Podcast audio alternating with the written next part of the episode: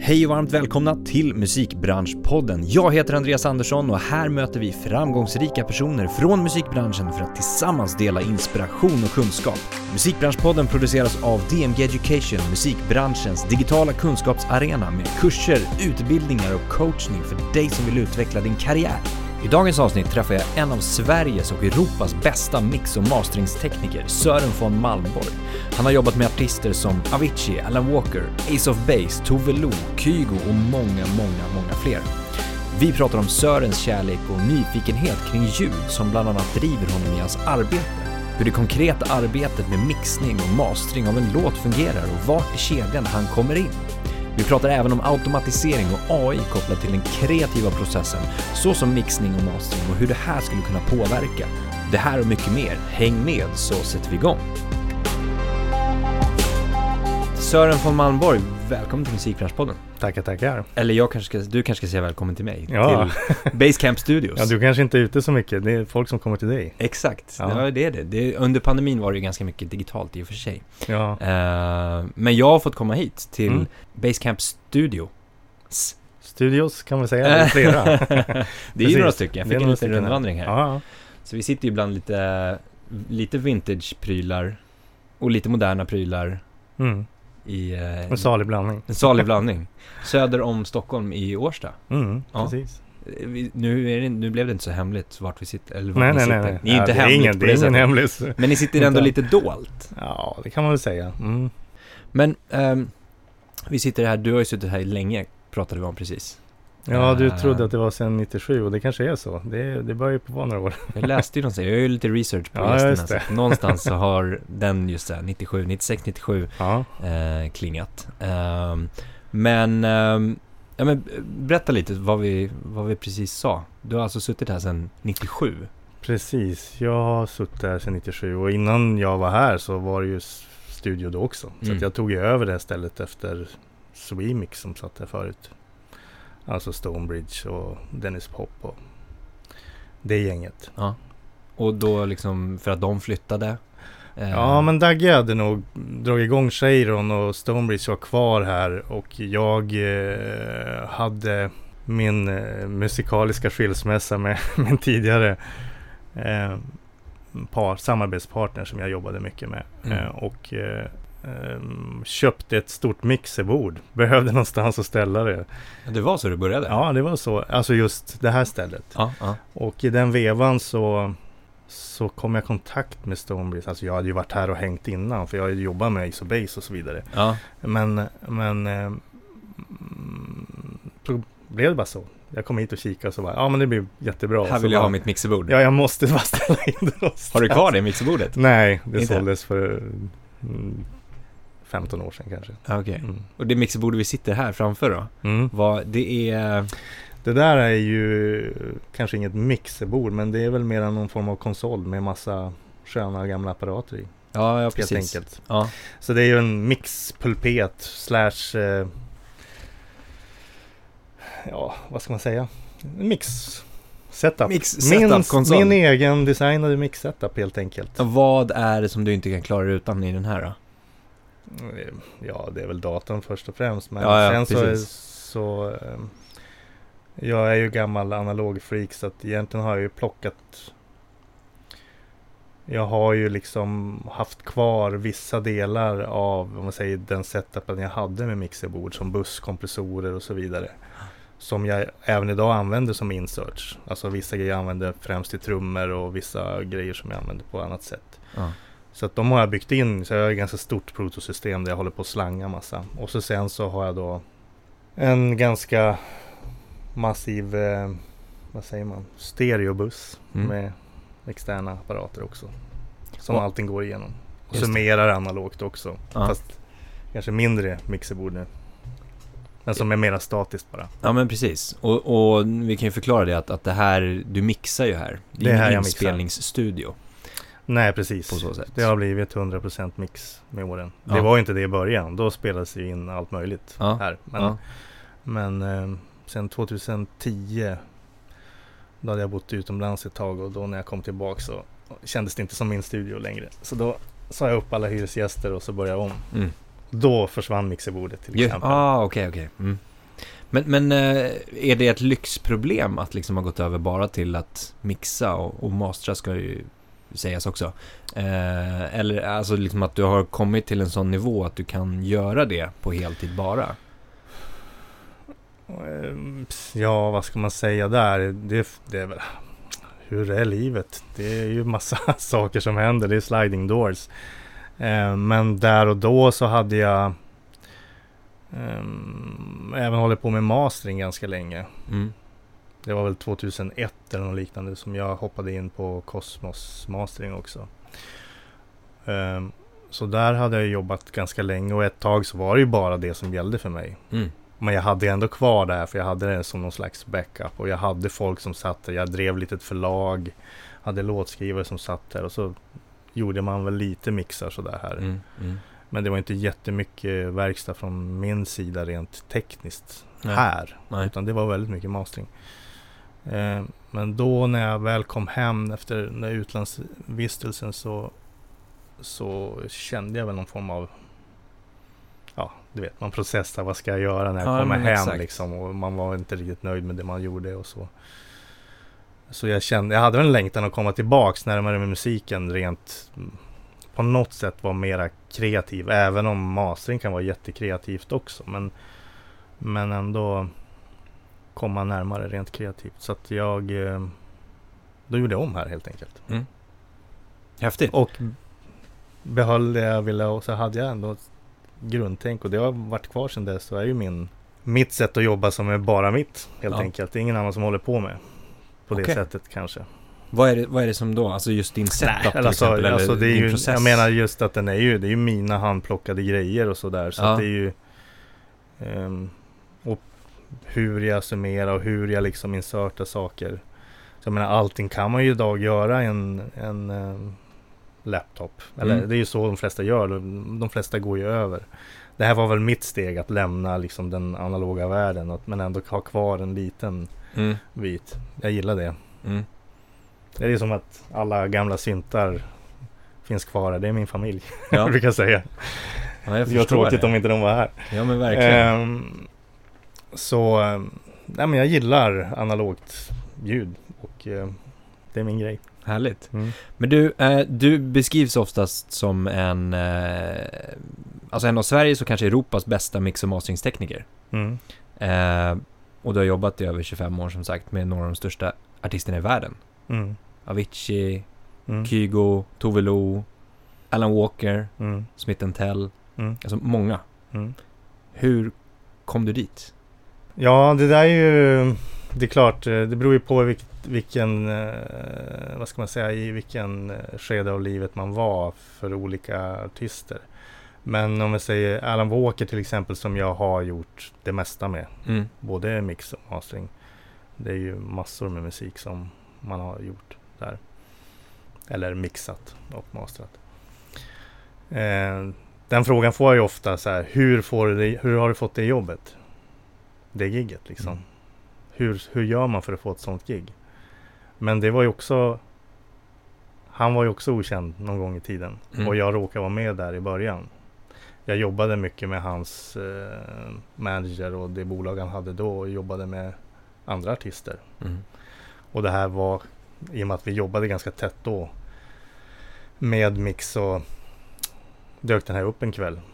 Och kan du mixa den här låten? Och så det var något som lät annorlunda än vad han brukar skicka för han var mera så urban, urban eh, orienterad sådär. Ja, och för de som lyssnar, vilken var det? Vilken låt? Faded var Faded, det. Ja, precis. just det. Mm. Som har över 3 miljarder visningar något sånt på YouTube tror jag. Eller om det är ännu mer nu. Jag har ingen ja, aning men... Jag tror att de säger att den har streamat om man skulle räkna ihop så väl 50 miljarder och sånt där. Ja, Med alla. med alla plattformar. Ja. Det är Mm. helt Mm. otroligt. Men, men... Och det här är ju viktigt att poängtera för många att höra. Men eh, just- för mig var det ju ändå bara, det var ju bara en låt där och då. Ja, ja, ja, som jag precis. fakturerade 6000 spänn kanske eller vad det var. Ja. Alltså det var bara, det gick snabbt. Ja. Det var ju liksom en låt som alla andra liksom. Ja. Men det i sig ger ju ringar på vattnet så att säga. Exakt. Så ett annat, ett annat projekt som Kygo, han kom in mycket senare. Men såklart så kommer ju det säkert utifrån det. Eller jag skulle säga så här. Eh, under hela mitt verksamma liv. som, alltså i, stu, i studiomiljön så är det ju det som folk har, precis har lyssnat på det man har gjort. Ja. Som man kopplar ihop en med. Ja, men exakt. Alltså en gång i tiden så var jag med på första Ace of Base-plattan. Mm. Jag trodde jag skulle gå i baktakt hela livet Mm. efter det. För det var det som folk trodde att man gjorde fast det var, råkade ju bara vara någonting som man gjorde där och då. Ja. På samma sätt i mastering. Jag har inte hop- jobbat jättemycket med hiphop till exempel. Men just när jag började mastra så var det ganska mycket hiphop-grejer jag gjorde och så en dag så ja, klev Petter in genom rummet och då fick man ju hela Sveriges hiphop. Så jag gjorde typ allt efter det liksom i hiphop. Mm. Vet, du, Sverige. vet du hur många mixar du har gjort? Nej, det vet jag inte. Är det Det är många. fyrsiffrigt? Eller är det till och med femsiffrigt? Nej, alltså, alltså mixar kan ju inte bli det. Men mastrar är ju jättemånga. Det är ju Ja. många tusen. Det är det ju Ja. såklart. Hur många, bara liksom så här så man får ett hum ungefär. Hur lång, hur lång tid kan en, eh, ja men om vi börjar med mixning då. Ja, Hur, hur lång kan en mix, mixning av en låt ta? det är ju såklart beroende på hur eh, produktionen är uppbyggd. Mm. Så, så det ser ju väldigt olika ut. Sen kan det ju vara också hur pass bra produktionen funkar rent. eh, Ljuden som är där. Det kan ju Mm. vara lätt så kallat lättmixat eller tungrott Mm. och ta sig igenom det. Ehm, Men jag skulle säga att mixar idag går väl snabbare för att idag är ju oftast produktionerna ganska färdiga om man jämför med förr i tiden när man verkligen jobbade i, i studio på rullband och så vidare. Ja. Då var ju alla ljud råa liksom. Det var ju ljudet från mikrofonen som satt på tejp. Det var Mm. ju det som du sen började mixa och försökte skapa atmosfär och så vidare.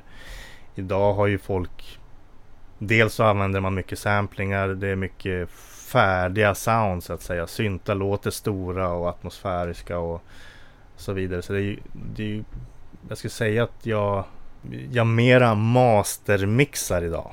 Ja, okej. Om du förstår vad jag menar. ja, ja. Att man liksom, man tunar ljuden lite mera Mm. än att man verkligen så här knådar dem Ja, så här från scratch. ja.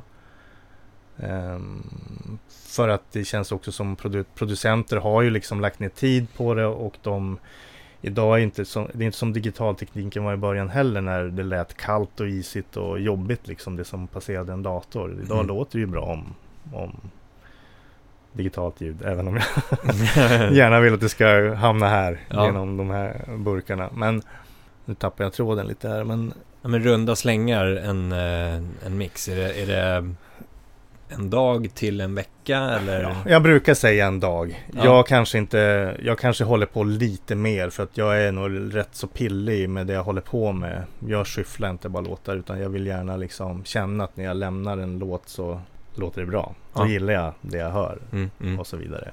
Att jag kan stå för det.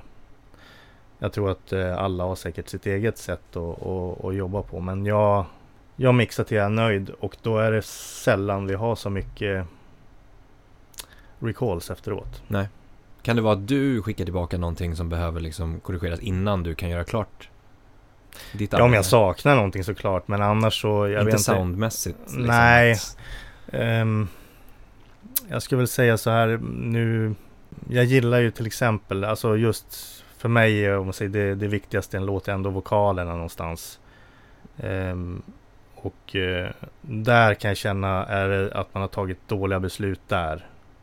Eller helt enkelt, jag gillar nog att få ganska råa filer när det gäller vokaler. Speciellt leadsången till exempel. Den vill jag nog eh, hantera. Knåda mer? Ja, den Mm. vill jag knåda med verkligen.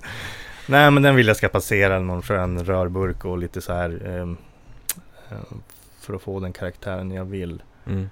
Ehm, så det är väl det vad folk säger också. Att Mm. man upplever det, styrkan med, att, med det jag gör. Liksom. Det är Mm. väl vokalerna oftast. Liksom. Att, Mm. att det låter bra om sången. Men, eh, jag tänker på det här med att utveckla liksom det här örat som du har någonstans. Du Mm. måste ju ha att höra vad du tycker är bra eller när det låter krispigt eller knådat. Eller Mm. när det, liksom, Mm. hur, är det bara av ren erfarenhet och att ha jobbat och gjort så mycket som du har utvecklat det? Eller har du, Har du något annat magiskt? Nej, men jag tror nog att det har med, det har nog med de där 10 000 timmarna gånger, många gånger fler. Det tror jag nog i grunden, absolut. Mm. Mm. Eh, att man har en erfarenhet och att man eh, sen alltså att man kan sina verktyg. Och, men själva lyssnandet absolut också såklart. Det är ju jag sitter ju aldrig och referenslyssnar mot annan musik. Jag kan inte ens göra det här. Eller jag kan inte ens få in Spotify här. Nej. Nej men så att jag, jag lyssnar, jag utgår verkligen bara efter det jag hör, låten. Ja. ja. Jag vill ju absolut ha den demon som producenterna har gjort. För Ja. det är ju där all information finns om tänket med låten. Mm, mm. Så om inte de säger så här, lyssna inte på det här, jag vill ha din eh, take på det här, gör någonting helt annat för vi har fastnat. Då är det en annan sak. Men annars så tycker jag att demon är väldigt viktig för mig. Ja, Okej. Ja. Och den, ta, den utgår jag från och så slipar jag till det och gör att det låter perfekt. Topp, topp. Jag tänkte på det du just sa, det här med Spotify till exempel. Att, Mm. att ja, men just hur lyssnings... Alltså det tekniska i lyssningen av musik har utvecklats. Mm. Alltså från LP till Mm. CD-skiva Mm. till... ehm, ja, minidisk hade vi ett litet Just tag så. Eh, men till jag, hade streaming. ingen, jag hade ingen minidisk själv men man har haft mycket, mycket sådana där. Mycket annan teknik. Ja. Nej men jag tänker hur det liksom det komprimeras och det uppspelnings liksom, kanske inte har varit så bra alla tider. Det Mm. blir ju bättre och bättre nu också Mm. med hörlurar och allt sådana.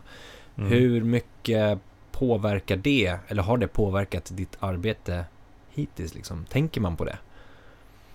Du tänkte på slutprodukten? Ja, alltså exakt. Precis, liksom Mm. hur, hur upplevs det här?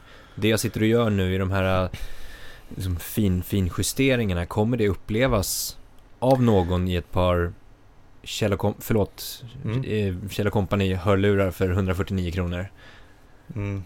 Nej, eller ja, det kanske man kan göra och mm, det finns ju massa olika sätt. Eh, Idag så finns det såna här programvaror man kan lyssna genom decoders och allt möjligt så här. Mm. Det där har jag ställt mig utanför faktiskt. Ja, du har det? Ja. Mm, ja. helt. Eh, jag gör det som jag tycker låter bra. ja. Sen vad, hur det liksom hanteras sen. Det är ju deras business. Det är upp till lyssnarens... eh, Jag, jag tycker man ska leverera en bra produkt som låter bra här. Eller i det upp, högupplösta formatet så att säga. Mm, mm.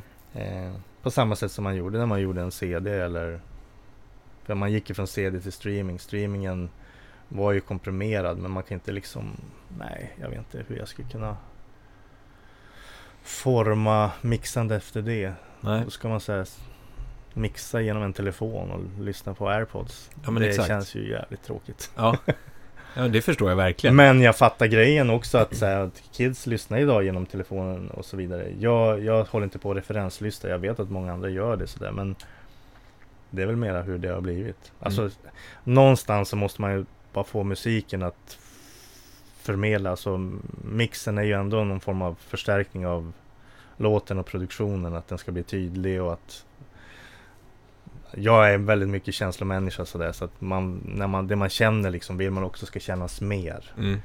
Eh, Så jag förs- försöker bara liksom förstärka all, allt det här som finns i, i låten och produktionen och sådär. Mm. Ehm, Det är väl det som jag fokuserar mest på. Mm. Få det låta så bra som möjligt. Kommer in i en slags värdekedja, om vi beskriver musikbranschen som det. Mm. Från en, en skapandet av en låt till exempel Mm. till eh, slutprodukt. Ehm, där du kommer in någonstans i den kedjan. Vi pratade lite grann om det. Liksom. Du, du har en producent, du får, du får liksom en, en demo, du får en, en råa, råa filerna Mm. som du ska mixa sen då. De klienterna som vi pratar om nu, som du jobbar med, Mm. Hur kommer de till dig? Är det oftast kontakten via alltså direkt artist, management, skivbolag? Idag så jobbar jag med management. Alltså på mixsidan så har jag management. Precis, att- du har ju ett eget, där du, du är signad till ett management Ja, kan man precis. säga. Ja, Så att eh, eh, och det har väl kommit med tiden. Alltså på samma sätt som jag sköter inte min egen bokföring. Nej. Så, så eh, det är sådana saker som jag tycker är tråkiga och som jag inte är bra på och mm, som man väl har lärt sig med tiden att det här kan man faktiskt ta hjälp av, Mm. av någon annan. Mm. Kanske på samma sätt som producenter kanske lär sig att om det inte blir riktigt som jag tänkt men då om jag sitter och sliter med en mix i tre veckor så kanske jag hellre ska lägga bort den och skriva några låtar till under tiden istället. Mm. Så jag har bara mera försökt göra min organisation stark och rent, vad ska man säga, Streamlinad. streamlinad liksom så att jag, jag, jag, gör det jag är bra på helt Ja. enkelt. ja. ja, för det väl Och så, inte... jag är ingen säljande person heller. Nej. Har aldrig varit. Så jag tycker det är jätte... Jag har ett jättebra team med folk som hjälper mig med det Ja, idag. ja. Sen såklart så har jag haft massor med, med klienter sedan tidigare och de kommer ju hit i alla fall. Sen får de gå via dem i alla fall. Det finns ju en viss gång med det. Men, men eh, nya saker som dyker upp det, det går ju via managementet. Mm. Mm. Ja, för det är väl Visst, inte... det är kanske någon som kommer med en fråga på sociala medier och sådär nu Ja. och då liksom. Men det kanaliseras via dem, allting idag. Mm. För det är inte så jättevanligt. Man tänker, ja men en producent, en tekniker som jobbar lite mer på egen hand och, Ja. och klienter Mm. kommer till Mm. studion eller vad det Mm. nu skulle kunna vara. Eh, Så att man kanske inte tänker på att man kan ha ett management på det sättet. Nej. Alltså, som hjälper en Mm. med det administrativa eller bokning eller sälj Mm. eller Mm. eh, hela den biten då. Ehm, men vem kommunicerar du med oftast när det gäller liksom att kan du ha frågor om mixen eller kan artisten komma eller producenten komma och säga men det ska låta så här, Mm, precis som vi var inne mm. på lite grann. Eh, först så kom en förfrågan in till eh, managementet och vi snackar ihop oss eh, först. Alltså jag och managementet om vi tycker att det är en mix vi ska göra. Mm. För det kan ju vara att vi hinner vi göra det här? Är det en platta? När ska vi göra? Hur ska vi få ihop det? Mm. Så det är ju mycket sånt, kanske mycket tidsmässigt också om, om det är möjligt helt enkelt att göra det. Och sen såklart ekonomi om man tycker att det, att det också faller inom ramarna så att säga. Mm. Ehm, eh, men sen så kör vi säger vi så då ber de in om filer och så vidare. Vi Mm. har liksom eh, lagt upp färdiga mallar för eller vad ska man säga sån eh, delivery specs för hur jag vill att folk ska leverera filer till mig när jag mixar. Mm. Så det skickas ut och då kan ju producenter eller vem det nu är som, som gör de filerna se Ja, på ja, vilket men- sätt jag skulle föredra att få det. Ja. För det är nog väldigt olika hur folk jobbar också. Mm. Och är det någonting som man sen tycker är eh, som de inte fattar eller de skulle, så självklart får man ju ringa mig. Det är inte så att jag Mm. vägrar prata med folk. Även om jag är kanske mer doldis idag. Eh, men sen skick, skickas filer. Jag har eh, assistent som tar emot filer och så preppas det upp Mm. så att det ligger färdigt. Och så mixar jag. Så mixar du och mixar sen jag. levererar tillbaka. Sen levererar jag och där är ju också olika hur eh, vem det är som tar emot det. Ofta så blir det någon form av eh, mailkedja där kanske management och skivbolag och artist är med. Mm. Och att de får gärna samla ihop synpunkter som sen skickas till mitt management som sen levererar så att inte jag får tio olika Ja, för det kan vara väldigt motsägelsefulla synpunkter ibland liksom, Mm. från olika Mer reverb här eller eh, mer... ja, någon eh, säger att det ska vara torrt här kick. och någon annan ska ha Ja, mer- exakt. Ja, men sådär. Så att eh, de ändå lämnar någon form av eh, feedback som, som de är eniga om. Mm, mm, Och så tar jag hand om det och så fortsätter man så. mm. Så printar vi. Mastrar. Du var inne på um, alltså pris där också. Mm. Om det match, alltså, har, har du ett standardpris som du säger det kostar så här mycket för en mix eller beror det på också från jobb till Det jobb? beror alldeles på också. Ja, Mm. som du sa, hur många spår det är, hur mycket som ska göras. Ja, kanske. Jo, det, så är det väl. Ehm, Eller mer baserat på hur lång tid det tar kanske. Ja, det handlar nog mer om om det är alltså, större internationella namn. Där, blir, där åker priserna upp. Mm, För det gör det helt enkelt. mm. Men då, och då är det ju liksom en flat fee kan man säga. Alltså som du, du tar Mm. ett pris Jag per har en mix. flat fee plus procent när jag mixar. Ah, okej. Mm. Alltid. Ja, i grund och botten så är det det. Mm. Mm. Är det vanligast att ha det hos en, en mixtekniker? I Sverige är det nog väldigt ovanligt. Jag, jag vet inte idag om det är någon annan än Nej. jag som tar procent. Men eh, det finns det säkert. Men det är för att du kan också. ja, för att jag kan. Ja. Ja, ja men Mm. för att du har kommit till den nivån så att Ja, säga. Alltså, ja. Men i USA är det ganska vanligt och det har det varit ganska länge. ja. Så att eh, det, är väl, det kommer ju med det också när man jobbar på en internationell scen. Mm. Så. Men det är, ju till, det är ju till och från också. Vad, vad ska man säga? Det är ju pros and cons med allt det där också. Mm. Höjer du priserna så är det ju någon som inte har råd med det. Mm.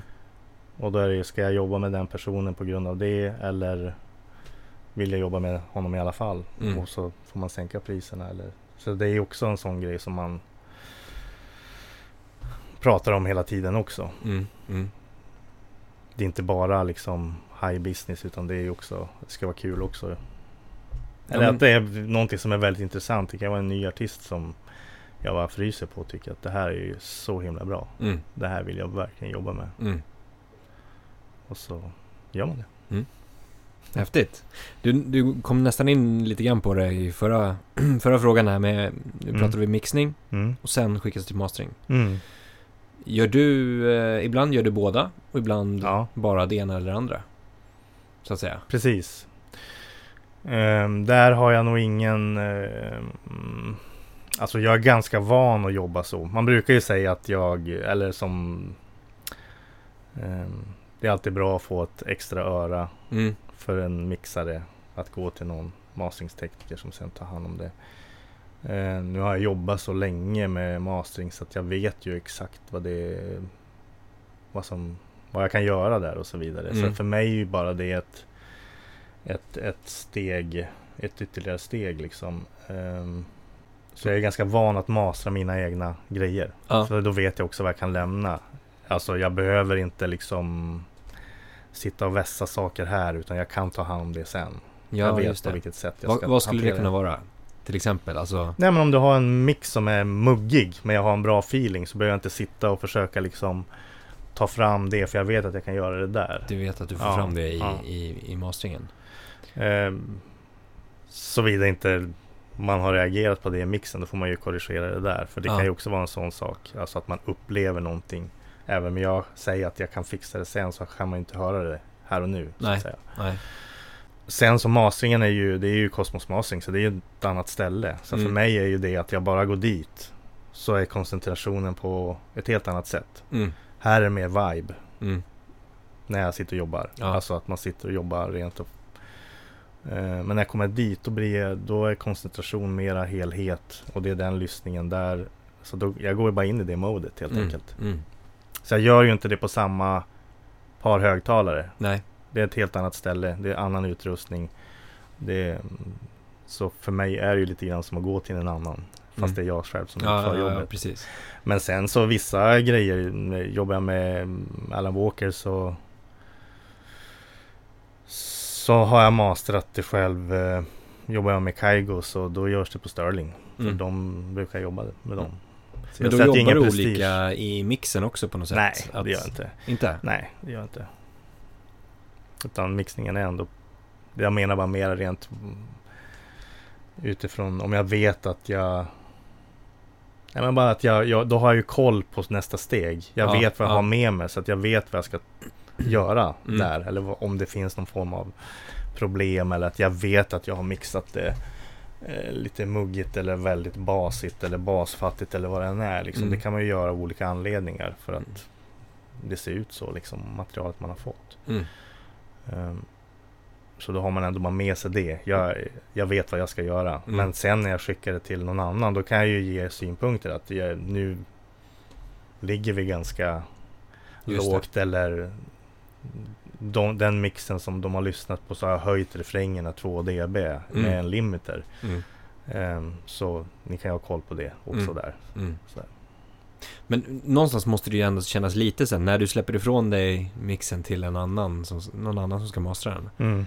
Eh, känns det ändå lite så här, hoppas det blir bra? Alltså hoppas du, även om du liksom som Jo, du pratade om att det kanske är etablerade... Sen, jo men sen i och för sig, jag vet inte, nu de, i de fall som någon annan absolut vill mastra någon annanstans. Då är det ju hotshot-människor som jag har stor respekt för. Så att eh, Ja. jag, jag är inte nervös för det på det sättet. Sen kan jag de, definitivt ha synpunkter och de får göra om saker. Mm, mm, Och så att jag, ger, jag feedbackar ju och sådär, Mm. såklart. Så om jag är någonting som jag hör som jag tycker att de inte har tänkt på såklart så då har vi ju den konversationen ja, om slutresultatet. just det. Mm. Kan det också vara så att du får tillbaka en, en produktion? För att göra om den innan den liksom slutmastras? Vad tänker du på? Alltså, om du har skickat iväg den till mastering och sen så känner de att, nej men vänta här nu, vi får nog skicka tillbaka och korrigera någonting. I mixen? Ja, i mixen. Jaha. Självklart inte. Nej. Det har aldrig hänt. Nej men det har faktiskt inte hänt.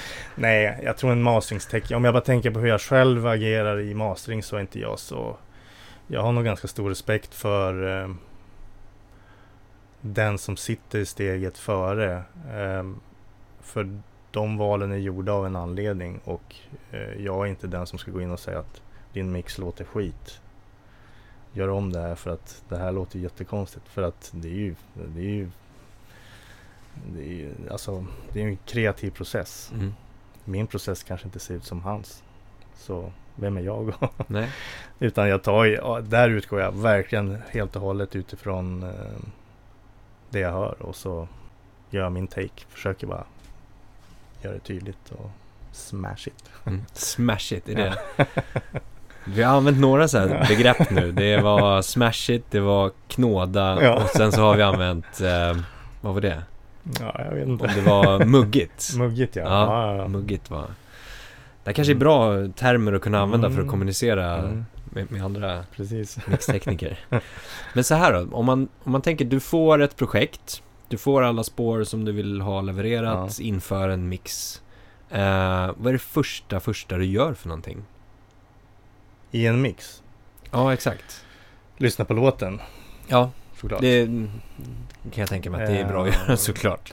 Sen gör jag nog, ehm, alltså jag har ju ett, ett eh, jag har ju en, vad ska man säga, en mix-template som min assistent också har. Ja, Så han vet ju hur jag vill ha det upplagt liksom. i vilka- all right. Ja. Och han gör liksom grupper, färdiggrupperat. Så han gör någon form av för eh, upplägg. Mm, Och så ser det alltid ut. Alla mixar, oavsett vad det är för någonting, så har det det upplägget. mm, Eh, och jag har även liksom med de lyssningskontrollen jag har så finns också demon där inne. Så att jag, när, jag, när jag sitter och mixar kan jag bara med en knapptryckning gå man mellan som vi säger, A och B. Så jag mix, demo, mix, demo. Och så Mm. är det nivåstyrt så att jag hör exakt liksom var nivåer och så vidare ligger utifrån hur de tänkte. just Sen kanske jag inte tycker som dem så då har jag förändrat det ganska mycket. Men i alla fall. Ja, Där får jag en ganska stor um, hum så att man inte helt liksom tappar spåret. Mm, om man mm. säger så. men finns det något som du alltid går till att säga, men jag börjar alltid med vokal, alltså liksom... Nej, jag börjar nog, alltså, ja, det beror ju på lite vad det är för style. Men om, i och med att jag gör nästan väldigt mycket pop Mm, och så här, urban. Så är det ju ändå väldigt beat baserat. Så jag börjar nog med trummorna. mm, Som jag nog har gjort i alla tider när man mixade också. Så var det ändå trummor man satt och meckade trumsound och ja, live-trummor eller vad det är så är det där du börjar. För det skapar ganska mycket där liksom mm, grunden för. Så att trummor, bas, så går man in i instrument. Så sången är nog det sista som jag går in i men det är kanske där jag jobbar hårdast. Eller jag, det låter som jag skiter i sången men så är det verkligen inte. Eh, eh, men innan jag börjar med trummorna så har jag liksom, jag går alltid igenom ljud för ljud. Jag lyssnar på varje ljud, jag kollar vad de, vad de har för funktion. Jag hör om någonting jag tycker är eh, Jag tror att jag bara rent intuitivt eh, tar bort det jag inte gillar. Alltså rent frekvensmässigt. Eller om vi ska använda det fina ordet muggigt. mm, Så kanske jag höjer upp diskanten eller tar fram midden eller det som jag tycker är karaktären i ljudet. Så jag gör ganska, jag, jag gör liksom en grundkompression och en EQ-bearbetning. Ljud för ljud först. Rakt igenom, Mm. varenda Mm. i princip. Eh, kanske inte hela vägen men jag, jag, ja, men jag, man kan säga det ändå så att jag, det är så jag gör. Eh, men sen så börjar jag bygga från trummorna och basen. Sen kan det hända ibland att kanske, alltså gör jag en pianoballad då kanske det är sången som är det första jag startar med. Eller det kanske jag gör också. Det beror, beror alldeles på hur det låter. det är för liksom. Ja, vad det är för Ja. musik så att säga. Men någonstans så har du ju en liten go-to då. Att Ja, absolut. Dels har du templaten och sen så Mm. har du ju liksom något, någon Mm. process som Ja. du går igenom. Absolut. Ja. Man kan tänka sig att jag gör ganska olika saker. I, för jag gör ju väldigt mycket olika musik. Alltså Ja. allt från EDM till piano, ballad till rockgrejer eller vad det är. Ja. Men det är samma template. Det är mångt och mycket samma pluggar som jag använder Mm. i grunden. Men Mm. sen i och för sig vad det är EQ och det är kompression i grunden så det är väl kanske inte så har det väl alltid varit även när man satt och jobbade på mixerbord. Men jag menar det är inte så att man håller på att testa tusen olika EQs även om jag kanske har allt. Men jag faller nog tillbaks oftast till samma grejer. Mm. För de kan jag så i grunden så jag vet exakt vad, vad jag får ut av det. Mm. Men du får ändå liksom att låta olika Mm, mm, från projekt till projekt. mm. Det var en artist som jag pratade med om dagen. Han sa det. Fan, man hör det. Oavsett vad det är för någonting på radion så hör jag bara. Det, är, det här är en Sören-mix. Och då har du något karaktäriskt. Jo, men det, det tror jag att jag har. Eh, jag vet inte. Det kanske är analoggrejerna. Det kan det vara. Och din Det process. är det jag brukar det säga. Jag sättet. slåss inte med laptop-folket. Ja, det här är min grej. Köp, ni får köpa det eller? Köpt eller kom inte hit. Nej, precis. Men det, om man ska gå en, bara så här. eh, Från din sida, om du skulle ge lite tips till men typ artister eller producenter som är de som är i steget före dig, om vi säger så. Ehm, det kan vara även till do it yourself-artister som vill liksom spela in själva eller Mm. liknande. Ehm, vad, vad är liksom dina viktiga tips till dem? Vad ska man tänka på i en inspelningsprocess så att säga? För att det ska kunna bli bra i nästa steg, alltså i mixningssteget. Mm. Ja, alltså är du bara fokuserad på teknik då kan man ju hålla på hur mycket som helst och säga att jag använder så och använder inte det. Men jag skulle ju säga i absoluta grunden så är det ju som jag brukar säga music comes first. För performance. Mm. Du kan ju göra värsta eller inspelningen med en SM57 och ett piano som slaskar i bakgrunden. Men bara att finns närvaron och nerven i den den taken så är det ju förmodligen magi. Sen Mm. kan du ju ha värsta dyra studion och åka till Bahamas och spela in och det låter astråkigt för att du har ingen feeling. Mm. Så jag menar tekniken är ju en hjälp men den är ju absolut inte livsnödvändig Nej. på det sättet liksom. Det måste ju liksom bra låt, bra performance. Det är väl det som är grunden Ja. till musik. Och det är väl som du säger, alltså, som vi har pratat om många gånger i podden också, att lyssnaren kanske inte nödvändigtvis går in i detalj och lyssnar på de specifika sounden, utan precis som du är inne på, känslan, vad förmedlas, hur Mm. förmedlas det? Det är det som fångar en publik på något sätt. Ja. Ja, Förutom en nörd som mig. ja, ja precis. För ja. jag var faktiskt så. När jag var 12 år så jag har aldrig lyssnat på text. Ah, du har bara alltså varit inne på... fortfarande idag. Jag, jag kan bli så imponerad över folk som hör en låt och så sen hör man nästa gång så här, när man kommer till nästa refräng så börjar de sjunga med. Alltså textmässigt. Ja. Nej, jag fattar inte hur det går till. Ord kommer in där och går ut här på mig. Men jag har alltid i mitt liv funderat hur ljuden låter och varför de låter. När jag var 12 år så farsan spelade någon trumpet jazzplatta kunde jag så här tänka så här, de här ljud, så här trummorna och varför låter det så här och sen när man väl hittade artister man gillade själv och så så var det också fokus alltid så här. Man frös på ljud liksom. Det här lät skitcoolt liksom. Det var gatat reverb på trummorna eller det var skitstor sång. Ja. Hur gör de det liksom? Ja. Så det är den, då är det så här nyfikenheten Mm. för Mm. hur har det här gått till? Ja. att skapa det ljudet. Verkligen. Spännande. Och då, och då lever det kvar fortfarande i din process på något sätt? Att... Ja, det kan man väl säga. Men just att det, det, det är väl en, mitt sätt att lyssna på musik. Ja, Det kan ju låta jävligt nördigt och tråkigt. Någon gör en jättefantastisk eh, låt och så sen funderar jag på bastrumman hur den låter. Ja, fast det är Men- ju ett sätt att lyssna på. Det är ju det är ju subjektivt. Ja.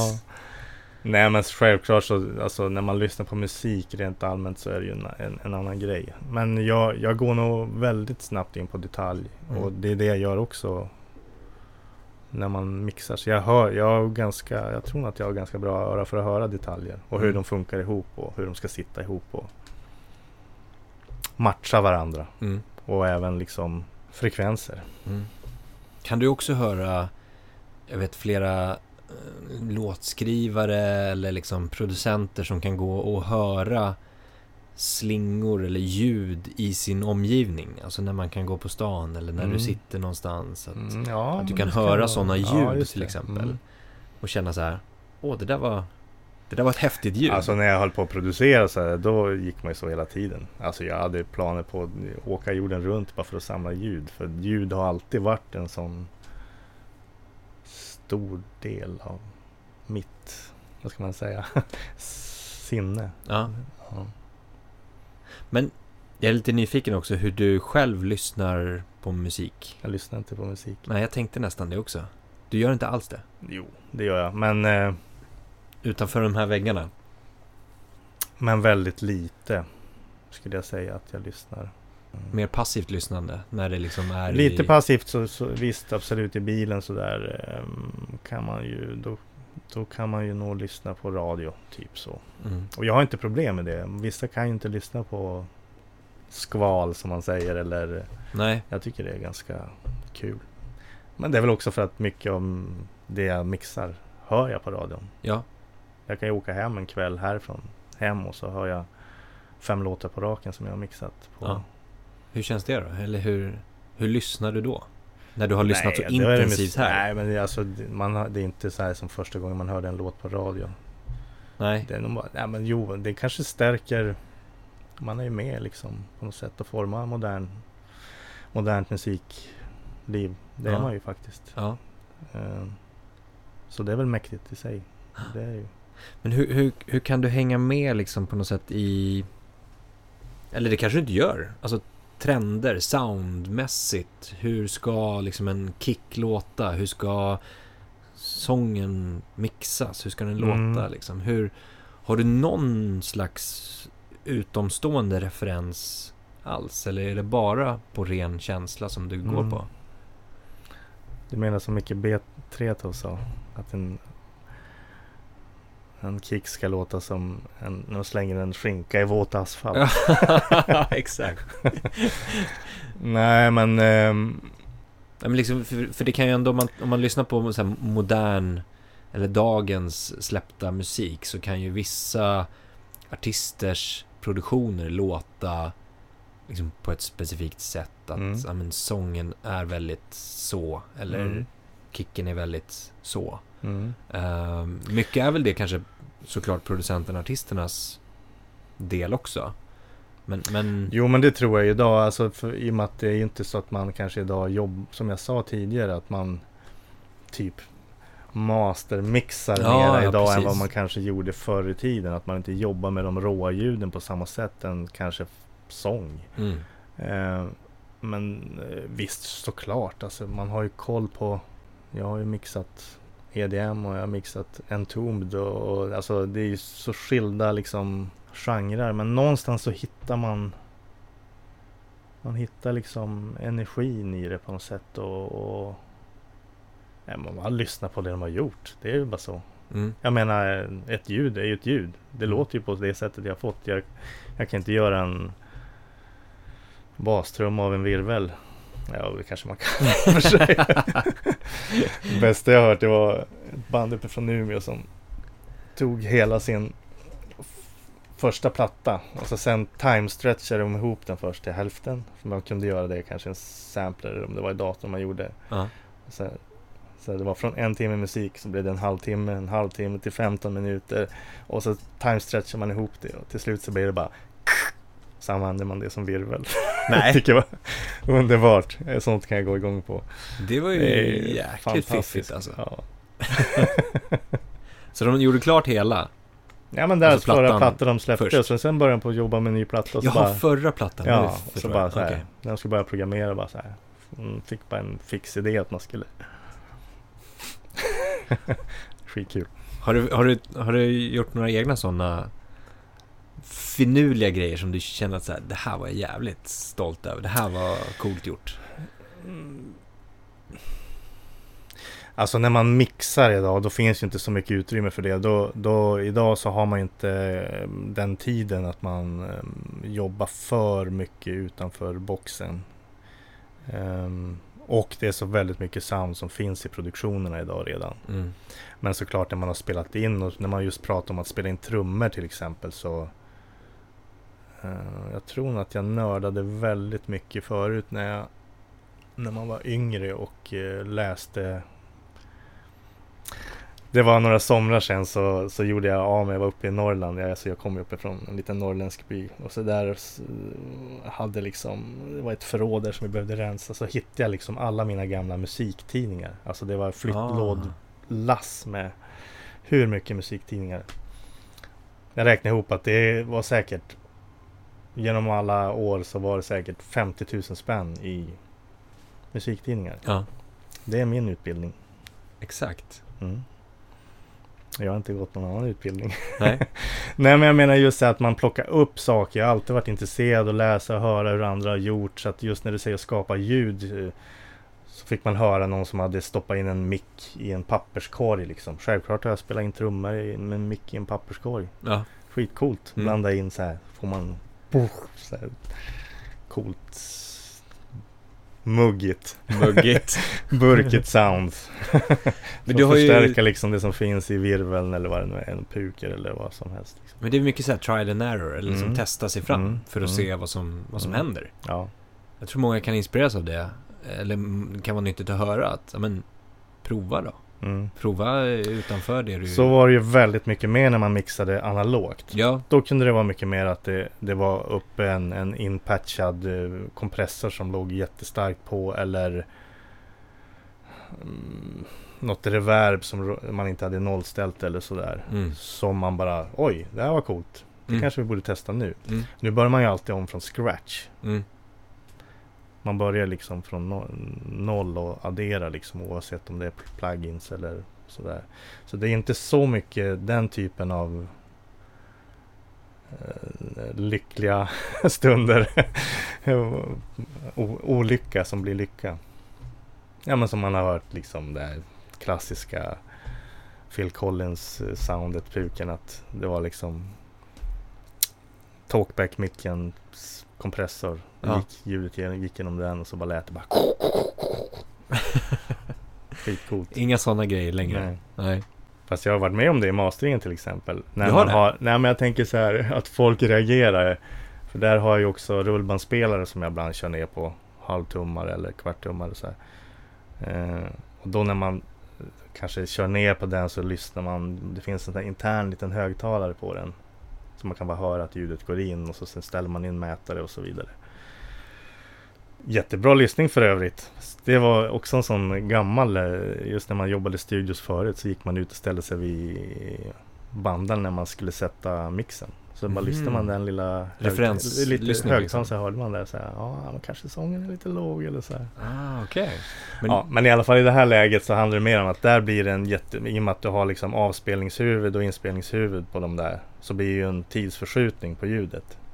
Så sen sitter man och lyssnar även i högtalarna på på mixen så att Mm. säga. Och så skickar man ut det dit. Det ska egentligen bara spelas in där. Men sen hör man genom den högtalaren också. mm. Det var en artist jag var med. Han blev helt knäckt när han hörde liksom, det var något gitarrintro.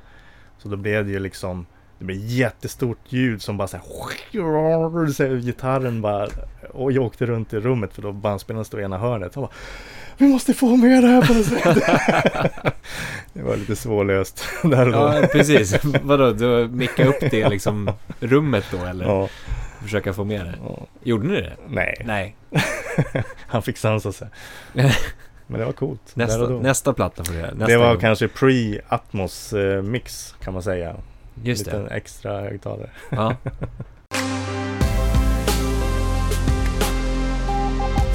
Och när vi är inne på det då, Atmos. Ja. Berätta, vad är det för någonting? För det är inte alla som vet om vad det är för någonting. Det är ett surround-format. Mm. Surround har vi haft ganska länge. Alltså med 5.1. Alltså att man har fem högtalare och en bashögtalare. Mm. Eller det finns ju större system, 7.1 och eh, sådär. Men med Atmos har man lagt till högtalare även ovanför. Så att du har liksom högtalare i taket. Så nu i rummet här borta där vi har Atmos, då har vi ett 9. Punkt, vad säger man? 9.1.4. Så vi har nio högtalare runt och så har vi fyra i taket och så har man en sub. En sub, ja. Mm. Mm. Vilket gör att du kan liksom mixa så att du får känslan att du är inne i musiken. ja. Om ett rumsljud liksom. Ja, Apple har ju kallat det för rumsligt ljud till Precis. exempel. Det är deras take på det. Ja, Mm. och, och, och det är det som Men skapas. det har väl mycket, alltså Apple har ju köpt Dolby. Alltså det heter ju Dolby Atmos, det är deras teknik. Precis. Så det är väl så det har, har börjat. Ehm, Men, men det har funnits i film, det har funnits i filmljud ganska länge. Ja, exakt. Men nu har det ju även kommit liksom till musikindustrin. hur, Så det är hur- väl Apples gåva till allmänheten att man kan lyssna i, i, i eh, rumsligt ljud. Alla har jagat liksom hi-fi, mera upplösning Mm, och så vidare. De har sin take på det där. mm. Mm. Men då behöver man, för att liksom det ska kallas det, det, är, det är, du kan inte ta vilka högtalare som helst och bara sätta upp som liksom nio och några i taket och en bas, utan ni är då Atmos-certifierade, kallas det för det? Ja, just det. Ja, Dolby har varit här och, och gjort en rum, rumstuning och sett att det här är enligt konstens alla regler. Just det. Men jag menar för den som vill testa och hålla på såklart. Du kan Ja, ju ta ja, ja. vilka högtalare som helst och sätta upp och testa och känna vad det är för någonting. Ja, men just då att, att det ska vara mixat i Atmos till exempel. jag såg ett, ett litet klipp med han Bob Clear Mountain som är ju gammal mixhjälte. Han gör en del Atmos, eller har gjort en del surround också. Han har ju lite olika högtalare i taket, olika fabrikat och sådär. Ah, okej. Eh, Det låter bra tycker Ja. jag. Men i den här inställningen nu, i det här studierummet som du Mm, pratar om, mm. då är det liksom Det det är vin, det är vinkeln på högtalaren, det är allt ska vara liksom Mm. på ett visst sätt. Ja, de ja. har liksom tagit fram en form av ett tänk. Ja. ja, hur den här, för att du ska få en jämn, om du till exempel har ett ljud som roterar runt så ska du få den upplevelsen också. Mm. Men tänker man annorlunda då när du mixar i ett sånt format? Ja, det där finns ju också många olika takes på hur folk tänker runt det där. Jag, eh, alltså jag kom ju med i det här med Atmos. Det var väl mera för att eh, eller egentligen så var det så att eh, Apple hörde av sig och Dolby Mm. och försökte få mig att vara med på tåget helt enkelt innan det här gick ut in public. Just därför att de, deras plan var ju också att de måste ju få skivbolagen att börja investera i det här också, släppa musik i Ja, det här exakt. formatet. Och eh, går det ut och övertygar folk att börja mixa i formatet så måste ju finnas någon som utför jobbet också. Ja. Så följdfrågan direkt är ju okej, om vi ska göra det här, vem gör det? Mm. Och då behövde man ju folk som man kunde hänga upp det på. Mm. Alltså folk som man känner igen. Det Mm. finns väl jättemycket duktigt folk överallt. Men kanske någon som man har jobbat med tidigare eller någon som har gjort det eller håller på med den stilen eller vad det nu än är liksom. Mm, Så att mm. man ändå kan ha någon form av beröringspunkt. Men, men eh, just det här mixmässigt så är det bara ett sätt att mixa. Du tänker inte... I vårt fall så har vi vi jobbar ju väldigt mycket med den musiken som vi mixar i övrigt. Mm. Så att i, i grunden ska man säga, kan man ju säga att jag gick in det för att jag, jag, eh, jag var ganska negativ från början kan jag säga. För att eh, vi hade de här diskussionerna runt surround och, eh, uppe i masteringen faktiskt för jättelänge sedan, just då när det drog igång. Eh, om vi skulle liksom haka på det och, och bygga om och försöka tänka att man skulle vara 100% kompatibel hela tiden för det här nya som kom. Men under hela liksom den perioden, alltså det är ju 20 år. Så tror jag vi har fått tre mail med frågan om vi mastrar i surround. Mm. Så för mig har aldrig det liksom varit en business och det är lite Nej. gubbigt också att så här, man har råd att köpa en stor stereoanläggning och så sitter du i en fåtölj i mitten på rummet i en sweet spot och lyssnar på en liveplatta med Dire Straits. Nej Mm. men lite så. Jag ser precis. Jag vet. Jag vet. Nej men för mig är det inte, det är inte liksom att göra musik tillgänglig för mig. Men sen när de då förklarar att ja men nu har vi liksom kunnat överföra den här tekniken till att faktiskt funka i vanliga hörlurar. Så Mm. att eh, har du en iPhone, du har ett par hörlurar så kan du faktiskt uppleva det här. Mm. Så det var ju liksom en av grundorsakerna till att jag ändå liksom började bli lite intresserad. Och sen när jag började forska så visade det sig också att även på ett tidigt stadium så hade många av eh, de mixar som vi gör här fanns de i Atmos. Mm. Utan att jag visste, utan att mitt management visste, utan att artisten visste, utan att artistens management visste. Mhm. Och det kanske inte lät så bra heller. Så det var nog det som var egentligen grunden att jag kände mig att eh, det där vill man ha lite koll på. Mm. Speciellt om det är så att folk tänker att det är jag som har gjort det så vill jag nog att det låter bra i slutändan också. Ja. Den biten. Och sen också i och med att eh, ehm, på Apple Music så är ju faktiskt Atmos på per default. Så om Mm. du lyssnar på App- Apple i Apple-appen och det finns en Atmos-mix så är det Atmos-mixen du hör. Ja, okej. Mm. Så du måste liksom aktivt stänga av det om du inte vill höra det. Mm. Så det, det kan jag tycka är en ganska viktig aspekt. Mm. Ja, verkligen. Men sen, så att, eh, men sen liksom vå, våra Atmos-mixar har ju varit mixar som vi har gjort här och då utgår vi ju från de stems som mixade stems utifrån den mixen som jag har gjort för Mm. stereo. Mm. Och eh, ja, Marcus som jobbar med mig han går in och botaniserar och tar ut de stems som vi, vi tror ska vara viktiga för att få den där upplevelsen. Man kanske inte tar ut varenda ljud men, men eh, vissa paket så att säga. Ja, okej. Och så formar man en, ny mix. Så det är mycket nivå och eh, pan, alltså att man panorerar ut. Ja, Men exakt. även liksom så finns det ju reverb-klanger till exempel som är för Atmos som låter i hela Ja, den sfären så att säga. Ja, För annars så en vanlig stereoklang låter ju bara Ja. här. precis. Så, så att det är ju eller du kan ju för sig lägga den där också. det där, det där, det där. Alla möjligheter. Ehm, ja, nej men lite så. Så att vi har ju inte liksom jobbat så mycket med, det är ju ganska poppis att göra Atmos av gamla klassiker till exempel. Ja, okej, just det. Eh, alltså 60-tals, eller gamla Remix. hits liksom. Ja. Sånt har vi inte gjort så mycket. Självklart så kan vi göra det, men det har inte blivit så mycket sånt utan det är inte så lång tid. Vi var up and running från årsskiftet nu så att det har inte gått så lång tid. Men vad Nej, tror vi du, kommer det gjort, mer då? Framåt? Kommer det bli... Nej, vi har ju säkert gjort 80 mixar på ett halvår så att det, Ah, okej. det, vi gör jävligt mycket. Ja, så det kommer bli mer och mer Ehm, det får framåt, man väl se, men jag, just nu känns det ju som att det görs. Det, Sverige, det är lite speciellt i och med att Sverige är ett litet land och Mm. Apple är en väldigt liten aktör i Exakt. Sverige. Ehm, men de blir väl stora också med Mm. tiden. Mm. Nej men eh, det här finns ju inte på Spotify till exempel och för oss i Sverige så har streaming varit lika med Spotify. Ja, precis. Ehm, men internationellt så är det ju, då blir det en annan sak liksom. Och det finns ju även på Tidal, det finns på Mm. Amazon Music. Som ju i Tyskland till exempel är lika stora som Apple. Så Mm. att eh, jag hörde även nu Tencent i Kina börjar också med det där. Så att det, Ja, okej. nej men så jag menar det växer ju och sen så de, vad är det de säger? Alltså det finns ju massa undersökningar. Sen vet jag inte om de är betalda eller inte. Men just att eh, Atmos har eh, även, eh, vad säger man, aktiverat gamla kataloger igen. Folk som Mm. upptäcker, börjar på lyssna på kanske för att man hör en Atmos-mix och gör det att man går in och lyssnar på andra saker som finns med den artisten eller så vidare. Så att eh, ganska många som har Atmos-mixar idag får sina kataloger aktiverade på ett annat sätt. Mm.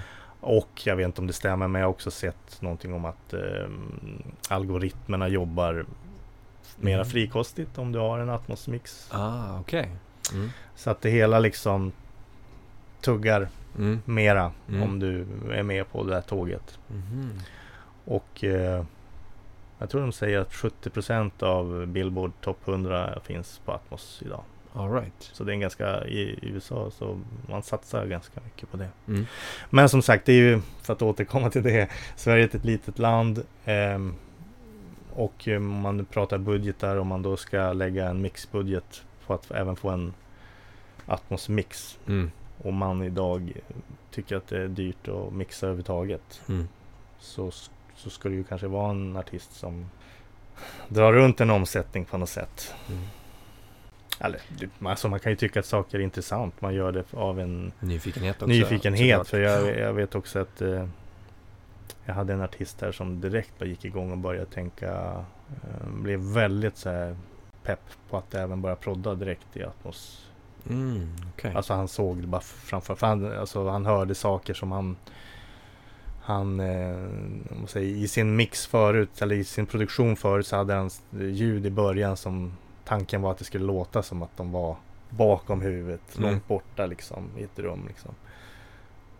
Men i stereo så är det lite svårt att få den känslan. Men nu var de verkligen där. Jag visste inte om det innan men jag hade verkligen, vi hade placerat det på det sättet. Right. Så han bara direkt så här, Ja det är precis som jag hade tänkt. Jag blev jätteglad liksom. Och då blir det en ny kreativ liksom, aspekt Ja, och så i sen hans kan du bara skapande tänka då. här, för att det finns ju, alltså om man även tittar på den, mm, vad säger man, med klassisk musik. Det finns en kille i Norge som är jättestor inom orkester och orkestralt.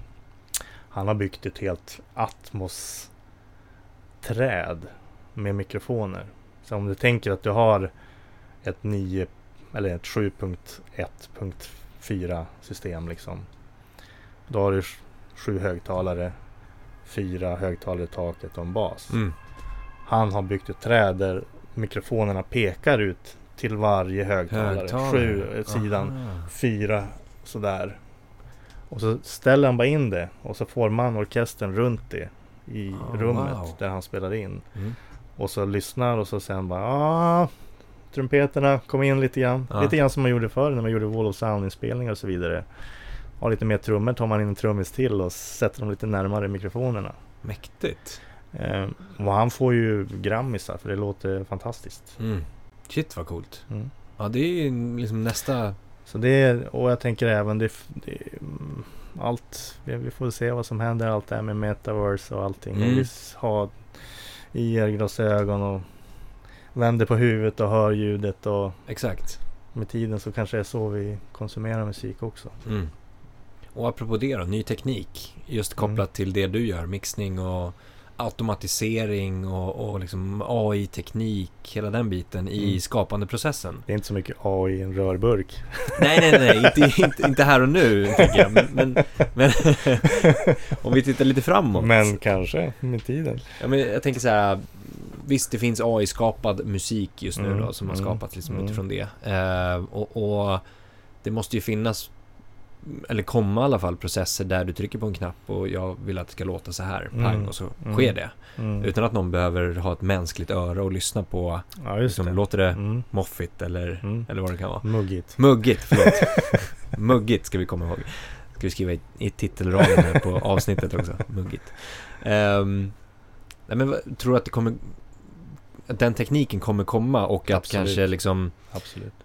mindre artister som inte har råd eller inte vill betala då för Mm. en mix eh, kan använda sig av sådana verktyg kanske? Mm.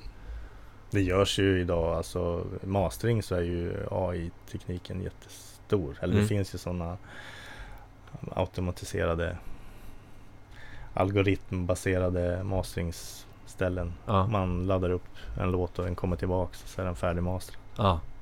Men du tror inte det kommer ta över utan det kommer fortfarande finnas en mänsklig touch Än så länge så har jag vunnit i alla de jämförelserna. Mm. Så jag är inte så, jag är inte så rädd för den där biten ändå för egen del. Men, men eh, jag vet att många andra är skraja. Men att man funderar på det sådär. Eh, jag ser det väl mera som ett hjälpmedel som allt annat liksom. Mm. Det är som att titta på gamla klipp om trummaskinen kom eller da- synten. Exakt. De tar så här gamla System 100 Moog-system och, och åker och spelar upp bredvid en symfoniorkester och helt man trodde verkligen att, så att världen skulle, alltså att or, or, alltså, orkestermusiker skulle vara ett utdöende släkte. Precis. Rädsla. Mm. Nej, jag är inte så rädd över, över just den grejen, men, men jag eh, tycker det är intressant och jag följer väl till, till viss del och det kommer säkert att bakas in i massa sån teknik i pluggar och så vidare Mm, i, mm. liksom i datorvärlden, absolut. Men det, den utvecklingen sker också på den analoga sidan, alltså att man går tillbaka och man börjar undersöka liksom gamla burkar och, och det säljs jättemycket analog utrustning idag. Mm. Du, vi ska ta och avrunda lite grann. Mhm. Det har varit superspännande att, att prata massa härliga grejer. Sur- Surra lite. Ja, men surra lite och mugga lite. Muggigt. men eh, eh, jobbar du på något spännande nu? Jag förstår att du inte kan avslöja så här, men, men Ja, men det pågår väl med massa grejer. Jag har, jag har faktiskt varit lite sjukskriven. Jag har gjort en höftoperation så jag har varit ganska ledig i somrar. Ja. I somras, så. Men eh, nu är man igång igen. Nu är du igång. Ja, Men nu efter det här, ska du sätta dig ner här vid absolut. konsolen och Ja. börja jobba? Det ska jag göra. Kommer jag få höra det du jobbar med i höst? Absolut. I höst kommer jag göra det. Någon gång? Mm. Stort! Mm. Ehm, ja men stort tack Sören! Ja, men kul att samtal. du kom hit. Tack för att jag fick Du är komma. välkommen när som helst. Tack så Kan vi mycket. surra vidare. Ja men exakt. Det kanske inte blir mugget då, utan det kanske blir Krispigt. krispigt. Ja, använder du krispigt? Mycket krisp. Mycket krisp. Jättestort tack för att du har lyssnat på podden idag. Det uppskattas verkligen. Kom ihåg att följa, stjärnmarkera, gilla, dela, kommentera för att hjälpa till att sprida kunskapen i musikbranschen. Vi vill också jättegärna höra från dig. Vilka utmaningar står du inför? Vad tycker du är svårt? Vad tycker du är lätt? Vad vill du höra? Vad vill du veta? Vad vill du lära dig? Hör av dig till oss på info at dmgeducation.se. Tack för idag och ha en fortsatt härlig dag.